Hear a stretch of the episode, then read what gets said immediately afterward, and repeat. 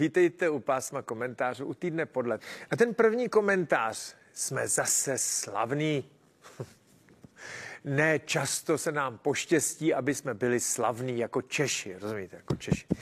Třeba, když vyhrajeme olympiádu v hokeji, to se nám teda povedlo naposledy před 25 lety v Nagánu, ale od té doby uh, na to pořád vzpomínáme.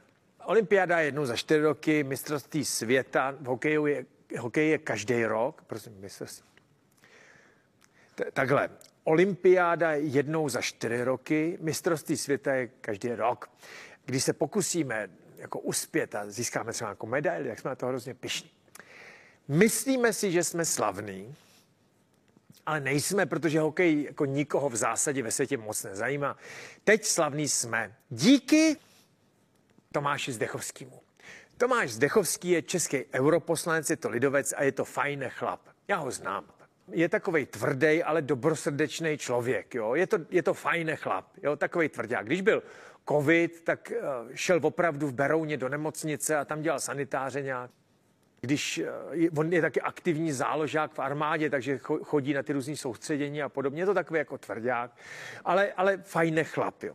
A Tomáš Zdechovský si udělal srandu z té akce anexe toho Donbasu. Jo? Rusáci si udělali nějaký, nějaký referendum eh, na části toho Donbasu v Luhansku a to referendum dopadlo tak, že to obyvatelstvo chce, aby se připojili k Rusku, tak Rusáci si to jako připojili s tím, že to dřív jako založili, žijou tam jako Rusové, jako etnický Rusové, který chtějí se připojit, no tak je připojejí, že jim vyhověli.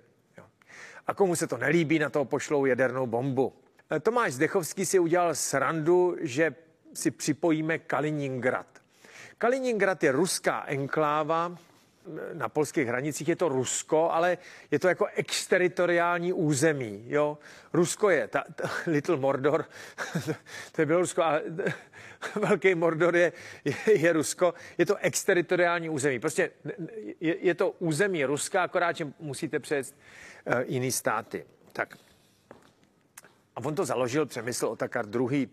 Takže teoreticky vzato máme jak, jakousi takovou chabou možnost říct, že to bylo český, tak si to chcem připojit teď. Jo, stejně jako ty rusáci říkali dřív, eh, ten Luhansk byl ruský, tak si to teď jako připojíme, tak jo. Tak Zdechovský řekl, že Kaliningrad, český královec, byl založen Přemyslem Otakarem II., takže je to vlastně český město, tak si to připojíme. On si z toho dělal jako prdel. Zdechovský. Ale zajímavý je, že díky tomuhle jsme se stali strašně slavnýma. Spousta různých komentátorů a, a influencerů a tak to vzalo jako vážně, že budeme mít znova moře, že si připojíme ten Kaliningrad a v Rusku to frčí. Jo. Ruský média a, a sociální sítě opravdu žijou tím, že Češi jsou tak drzí, jo, že chtějí vzít Kaliningrad Rusákům a to teda ne, jo. To oni se budou bránit, jako Kaliningrad je ruský a ne český. A s přemyslem o takovém druhým si můžete, víte co? Dobrý. Velký dobrý, pane Zdechovský. Vytrolil jste půlku země koule. A to jste si myslel, že vytrolíte maximálně Tomia Okamoru. Vladimír Putin je zloduch těchto dnů a navždy zloduchem zůstane. Už nemůže udělat nic pro to, aby jeho odkaz byl pozitivní ve světě. Jo? V Rusku bude mít určitě nějaký svoje příznivce, ale ve světě to definitivně prohrál. Je přeci zřejmý, že zatáhl Rusko do války, kterou nemůžou vyhrát. Z mnoha různých důvodů. Jo. Korupce v ruské armádě dosáhla takových výšin, že opravdu tabulkově vypadá, že mají hrozně silnou armádu, možná nejsilnější na světě, nebo druhou nejsilnější na světě. Prakticky to tak vůbec není. Jo. E, zatáhlo Rusko do války, která reputačně dopadla úplnou katastrofou. Dovedla Rusko do absolutní izolace a je zřetelný. Je zřetelný že pokud tam bude Putin, tak Rusové se z té izolace nevymaní. Jo. Ty sankce, světového společenství, zejména Spojených států Evropské unie, jsou tak citelní, že dříve nebo později dopadnou na životy každého občana. Jo. A řeči o tom, že Afričanům to nevadí a že vlastně proti Rusku je jenom menšina světové veřejnosti, jsou jenom řeči. Jo? To jsou jenom keci, aby nějakým způsobem, znáte takový ty na Facebooku, jsou mapky světa a tam jsou červeně označený jako nepřátelé Putina a zeleně přátelé Putina nebo státy, kterým je to jedno. A e, vychází z toho, že vlastně proti Putinovi je jenom kousek světa. že Číňanům je to buď jedno, nebo mu fanděj a, a Větnamcům a, a, a já nevím, Indonézanům je to úplně jedno a Australanům to sice jedno jako není, ale jeho Američanům, ať už jsou to Brazilci, Argentinci, Čilani, je to taky jako jedno. Takže říkat, že uh, svět nemá rád Putina je prej blbost. Ne, není to blbost, protože Putina nenávidí Spojené státy, Evropská unie. Na všechny jeho spolupracovníky jsou vypsané sankce, a samozřejmě, že i kdyby nakrásně v Brazílii to bylo někomu jedno, nebo v Chile, nebo já nevím kde, jo, nebo v Panamě, nebo v Salvadoru, tak si velmi rozmyslí se pustit do křížky se Spojenými státama. E, pravda je taková, že Putin do, do, dovedl Rusko do absolutní izolace. Jo. Zničil pověst ruské armády navždycky. Tý mocný armády, kterou neradno dráždit, protože pokud se ruský medvěd rozběhne, tak ho nic nezastaví. To zničil dovedl Rusko do absolutní izolace. A kdo to vlastně je, ten Putin? Kdo to vlastně je? Zajímavý chlapík, který mu pozítří bude 70 roků, což na politika není nějak vysoký věk, jo. Vemte si, že Babišovi je 68, nebo bude 68, nebo je 68 a upřímně Většina českých politiků, kteří něčeho dosáhli, se blíží věku Putina. Podívejte se na Zemana, Klauze, Babiše a tak. To vlastně není vysoký věk. To, že se spekuluje o tom, že je těžce nemocný, to jo, ale Pamatujete si před, já nevím, třema rokama se říkalo, že Zeman je na smrtelný posteli a tak dále. To jsou takové řeči, které, když se nepotvrdí nějak oficiálně, tak jsou prostě jenom řeči. Zatím uh, vypadá, že Putin je v plní síle. I když do politiky vstoupil v roce 1990 jako důstojník tajné služby, tehdy KGB, pak z toho udělali FSB a byl jako poradce eh, Borise Jelcina. Ano, eh, Vladimír Putin se stal poradcem Borise Jelcina. A do vysoké politiky vstoupil až v roce 99. V roce 98 se stal šéfem tajní služby, toho FSB, dříve KKB. A v roce 99 začal tu vrcholnou politickou kariéru. Jo? Pak střídal premiérský a prezidentský funkce, ale teď je to v podstatě 25 roků, kdy je neomezeným vládcem v Rusku. To je ještě díl než Vladimír, než Aleksandr Grigorovič Lukašenko, ale 25 let se držet v těch nejvyšších patrech uh, ruské politiky znamená jako mimořádnou schopnost přežití, mimořádnou bezohlednost, bezcitnost, což se ukazuje, že je ta zásadní jako vlastnost Vladimíra Putina. Boris Jelcin ho přivedl do nejvyšších pater Kremlu, ze kterých už nikdy neodešel. A přivedl ho tam v roce 1990. Jakmile s Voloďou něco začnete, už se ho nikdy nezbavíte. Konec konců to s Rusákama tak bejvá. My Češi o tom něco víme.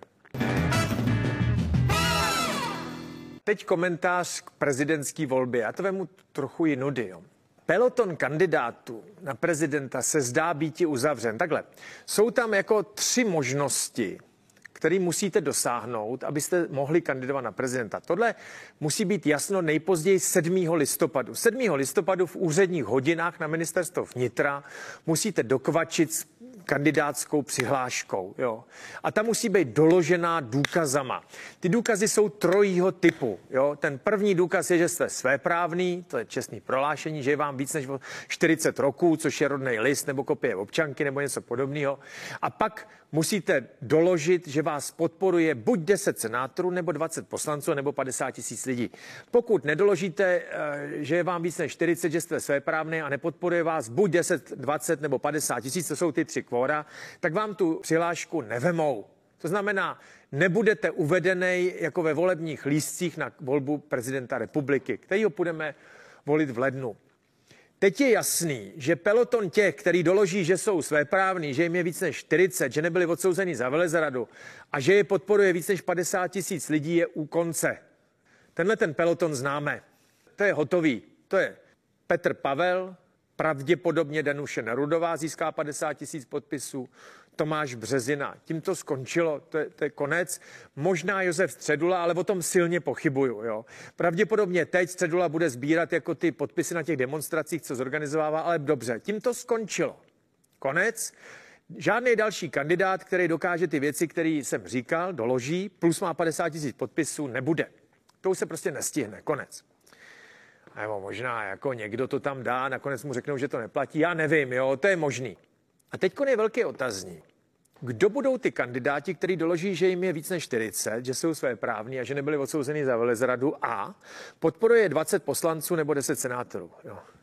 My víme o tom Pavlu Fischerovi, o tom víme. To je pátý. Ten má 10 senátorů a řekl, že to zkusí, že je své právné, je mu víc než 40, tak dobrý. Víme to o Jaroslavu Baštovi, což je jako kandidát SPD, tak dobrý. Tak ten se ani neobjevuje v průzkumech, jo. Tak toho neberu vážně, jo. A pak to nevíme o nikom.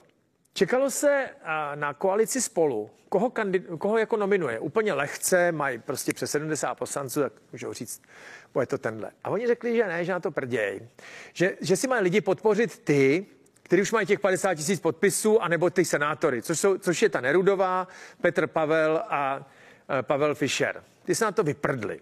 Jak se zachovají starostové a piráti? Asi nijak, protože piráti na to, do, to dohromady nedají, že jo? Ty mají jenom čtyři poslance, tak jako ty nemají 20.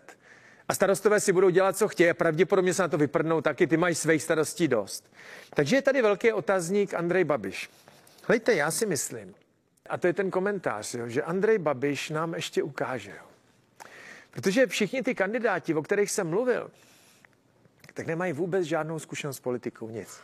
Kromě Pavla Fischera, jo, který je senátorem, tak nikdy politiku nedělali. Jo. Snaží se nám vysvětlit, že jsou čistý, nepolíbený, ale to je úplně nesmysl. Jo. Prezident to samozřejmě musí ovládat, to řemeslo. Nerudová to nikdy nedělala. Petr Pavel byl voják a nikdy politiku nedělal. Nezlobte se na mě. Jo. Středula nikdy politiku nedělal a to, že je s šéfem odboru a s každým si potřeba s rukou, to nic neznamená. Nikdy politiku nedělal. Jo. Tím to jako hasne. Bašta, toho neberu vážně, to je jako k ničemu. A co? Jo. Andrej Babiš má v rukou 78 poslanců. Takže úplně lehce 6. Eh, listopadu, kdy se to musí odevzdat na to ministerstvo vnitra, vytáhne králíka z klobouku a řekne tenhle, to bude dělat. Nebo já to budu dělat. Nebo Šilerová to bude dělat. Nebo, nebo Stropnický to bude dělat. Martin Stropnický je černým koněm prezidentské volby. To je komentář Jaromíra Soukupa. Jestli někdo má našlápnuto stát se prezidentem, tak je to on. Jestli to chce, tak to dostane.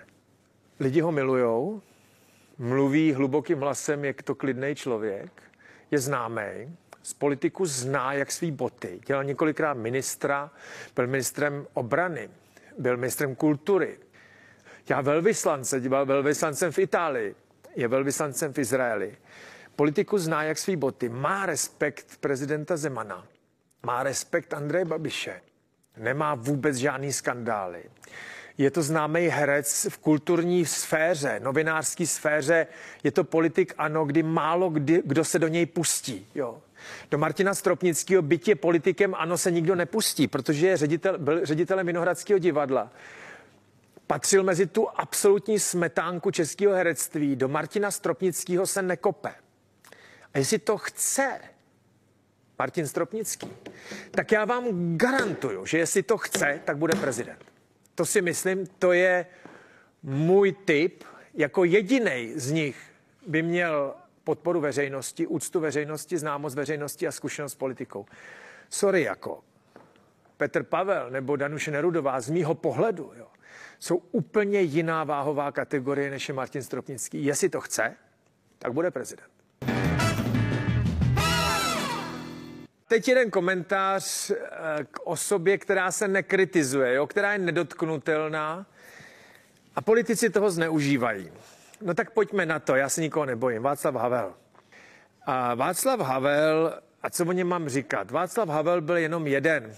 Morální ikona, ikona dizentu, člověk, který naprosto přirozeně, naprosto přirozeně se stal po roce 89 eh, vedoucí silou českého státu, stal se prezidentem, protože prostě byl ikona, nepsaný vůdce opozice. Opozice se jmenovala dizent, to tak bylo. Ty neměli žádný demokratický pravidla, že si tam volili předsedu nebo místo předsedu, to tak nebylo.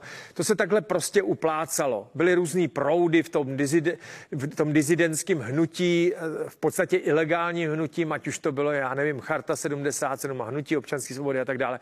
Nepsanou nejsilnější silou byla Charta 77 a nepsaným vůdcem Charty 77 byl Václav Havel. Tohle to nepsané pravidlo se prostě přeneslo do české politiky a Václav Havel měl jako neuvěřitelný charisma v tom, že aniž by to nějak zvlášť si musel silou vymáhat, tak to charisma měl. Nikdo si netroufl proti němu vystoupit nějak vážně. Jo? A teď to nemá cenu se vracet k jeho názorům, chybám a podobně. Jsme všichni lidi, děláme chyby. To je pravda. Ale Václav Havel se na přelomu roku 89 jako vůdce opozice ocitl v unikátní situaci, kdy prostě byl ikonickým prezidentem, který jako stál za naprostou většinou eh, společenských změn tehdy a byl s nimi spojován. A naprostá většina společenských změn byla většinou obyvatelstva přijímána pozitivně tehdy. Jo. Naprostou většinou. Podporovatelé komunistů, já nevím, 10% obyvatel, ty privatizaci a volby a, a, a volby do městských zastupitelstev a, a zřizování krajů a tak dále a tak dále nebrali pozitivně, ale naprostá většina lidí to, to brala jako skvěle. Na Václava Havla máme všichni v podstatě už jenom dobrý vzpomínky. Jo, neberu tu minoritu, který na něj zvrací na sociálních sítích. To špatný odnes čas. Václav Havel už zemřel v roce 2011. Jo, opravdu to už je opravdu 11 roků, co v prosinci to byly 11 roků, co odešel Václav Havel. Takže je to špatný odnes čas. A co mě na tom začíná rozčilovat? Začíná mě na tom rozčilovat, že najednou máme spoustu Havlů. No. Současní politici, který pravděpodobně ho buď vůbec nepotkali, nebo potkali někde zdvořilostně, tak najednou ze sebe dělají Havla. A mě to trochu rozčiluje, protože dělat ze sebe morální ikonu v dnešní době nebo člověka morálně navýší, jako byl Václav Havel, který si to otrpěl v kriminálech a podobně, není fér vůči Václavu Havlovi a je to prostě úplně dětská blbost těch politiků. Včera tady byla Hanna Kordová Marvanová, což je úžasná dáma. Jo. V Brně v Dizentu něco znamenala. Skutečně v roce 89 byla ve vězení. Jo. Za dizidentskou činnost, za to, že psala a mluvila, tak byla skutečně ve vězení. Teď se stala senátorkou a to je dáma, která ze sebe nedělá havla, jo? Ne, ne, neodkazuje stále na svoji dizidentskou minulost, uh, nedělá to. Dokonce je tak jako plachá zvláštně. Protože když o tom začnete mluvit, tak ona říká, děkuji, ale já, já vlastně celý život se snažím bojovat za pravdu a teď mám prostě pozici sená, po, senátorky, tak já, já vlastně dělám pořád to samý. Tak plaše se vlastně od toho, jako drží zpět, jako kdyby nechtěla ukázat na svoje zásluhy. A přitom Jestli by někdo mohl ukázat na svoje zásluhy, tak je to Hanna Kordová Marvanová. V české politice jako úplná, jako úplný zjevení. Morálně naprosto čistá dáma, jo. Nikdy se nezapletla ani nezaplete s nějakou korupcí a podobně. Nic takového nehrozí. A ona sama na Václava Havla, s kterým se přátelila, byla zavřená ve stejné době ve vězení jako Václav Havel v roce 80 plaše říká, ano, ale to, víte, pane Soukupe, to nechme, ano, to tak bylo, ale eh, tak to. A přitom by jediná to mohla dělat. A já když se dívám na Víta Rakušana, za mnou jako běží odpudivý obrázky, jako snahy Víta Rakušana jako ukázat, že morálně jako na výši, stejně jako Václav Havel, nebo Markéta Pekarová Adamová, to samý, která kouká teda na svý obecenstvo na Instači a říká, že Václav Havel eh, by měl 86 let a všechno nejlepší. Tak eh, sorry, jako, já to od vás neberu a když Hanna Kordová Marvanová tak plaše říká, ale eh, přeci mě hodnoťte podle toho, co teď dělám a ne, co jsem dělala před 30 lety a tady tyhle ty, ty poši, jako Rakušan, který se Haně Kordový Marvanovi nemůžou jako rovnat ani náznakem, jo. Odkazu na Václava Havla, tak mi to přijde tak trochu chucpe. A kromě toho vám říkám, že příštím prezidentem bude Martin Stropnický. Poslední komentář dnešního dne. Jo. Pokud byste měli jako pocit, že se řeší meziplanetární otázky, vztah Evropské unie k Rusku, ke Spojeným státům nebo Antarktidě a tak, a na problémy běžného obyvatelstva se zapomíná, tak nevěžte hlavu, není tomu, prav, není tomu tak, já vám to vysvětlím. Pokud byste náhodou měli pocit, že ceny elektřiny jsou příliš vysoký, tak můžete. Pokud byste náhodou měli pocit, že vaše životní náklady jsou příliš vysoké a všichni vás prdějí, tak to můžete. A celkem oprávněně budete mít pravdu. Pokud byste měli pocit, že vaše děti nemají rovné podmínky s dětma v Německu nebo v Rakousku nebo eh, ve Francii, tak klidně můžete. Z největší pravděpodobností to tak taky je. Ale Evropská unie na vás nezapomněla. Víte, co mě k tomu přivedlo? Já mám hrozně rád Jiřího Pospíšila. To je vzdělaný člověk, bývalý minister spravedlnosti, dvakrát byl ministrem spravedlnosti. Jednou byl předseda legislativní rady vlády, vzdělaný právník a klidný muž. Teď eh, šéfuje eh, muzeu Kampa a opravdu se stará o odkaz Medy Mládkový, spravuje to tam, organizuje divadelní představení, výstavy a tak dále, jako úctyhodný muž. Jo. Já ho mám na Facebooku a sleduju vždycky jako ty politické názory a teď tam dal eh, fotku nějakého chuchvalce kabelu a říkal, No, taky máte doma takovýhle bordel v kabelech za stolem. A já jsem si vzpomněl na ten můj bordel v kabelech za stolem a říkal jsem se zastyděl a říkám, Hego, dal, to dává dohromady. Pospíš, co on tím sleduje? A on říkal, že ty europoslanci Evropská komise to konečně vyřešili a že nebudeme mít bordel v, kam- v kabelech. A, což mě vedlo k myšlence zjišťovat, jak to bude. Ano, prosím vás, Evropská unie ve vřavě bitvy na Ukrajině v hysterickém šílenství s cenami energii na nás nezapomněla. A od roku 2024 budeme mít všechny, všichni stejný nabíječky na mobil, i když budete mít Samsung, Apple nebo něco jiného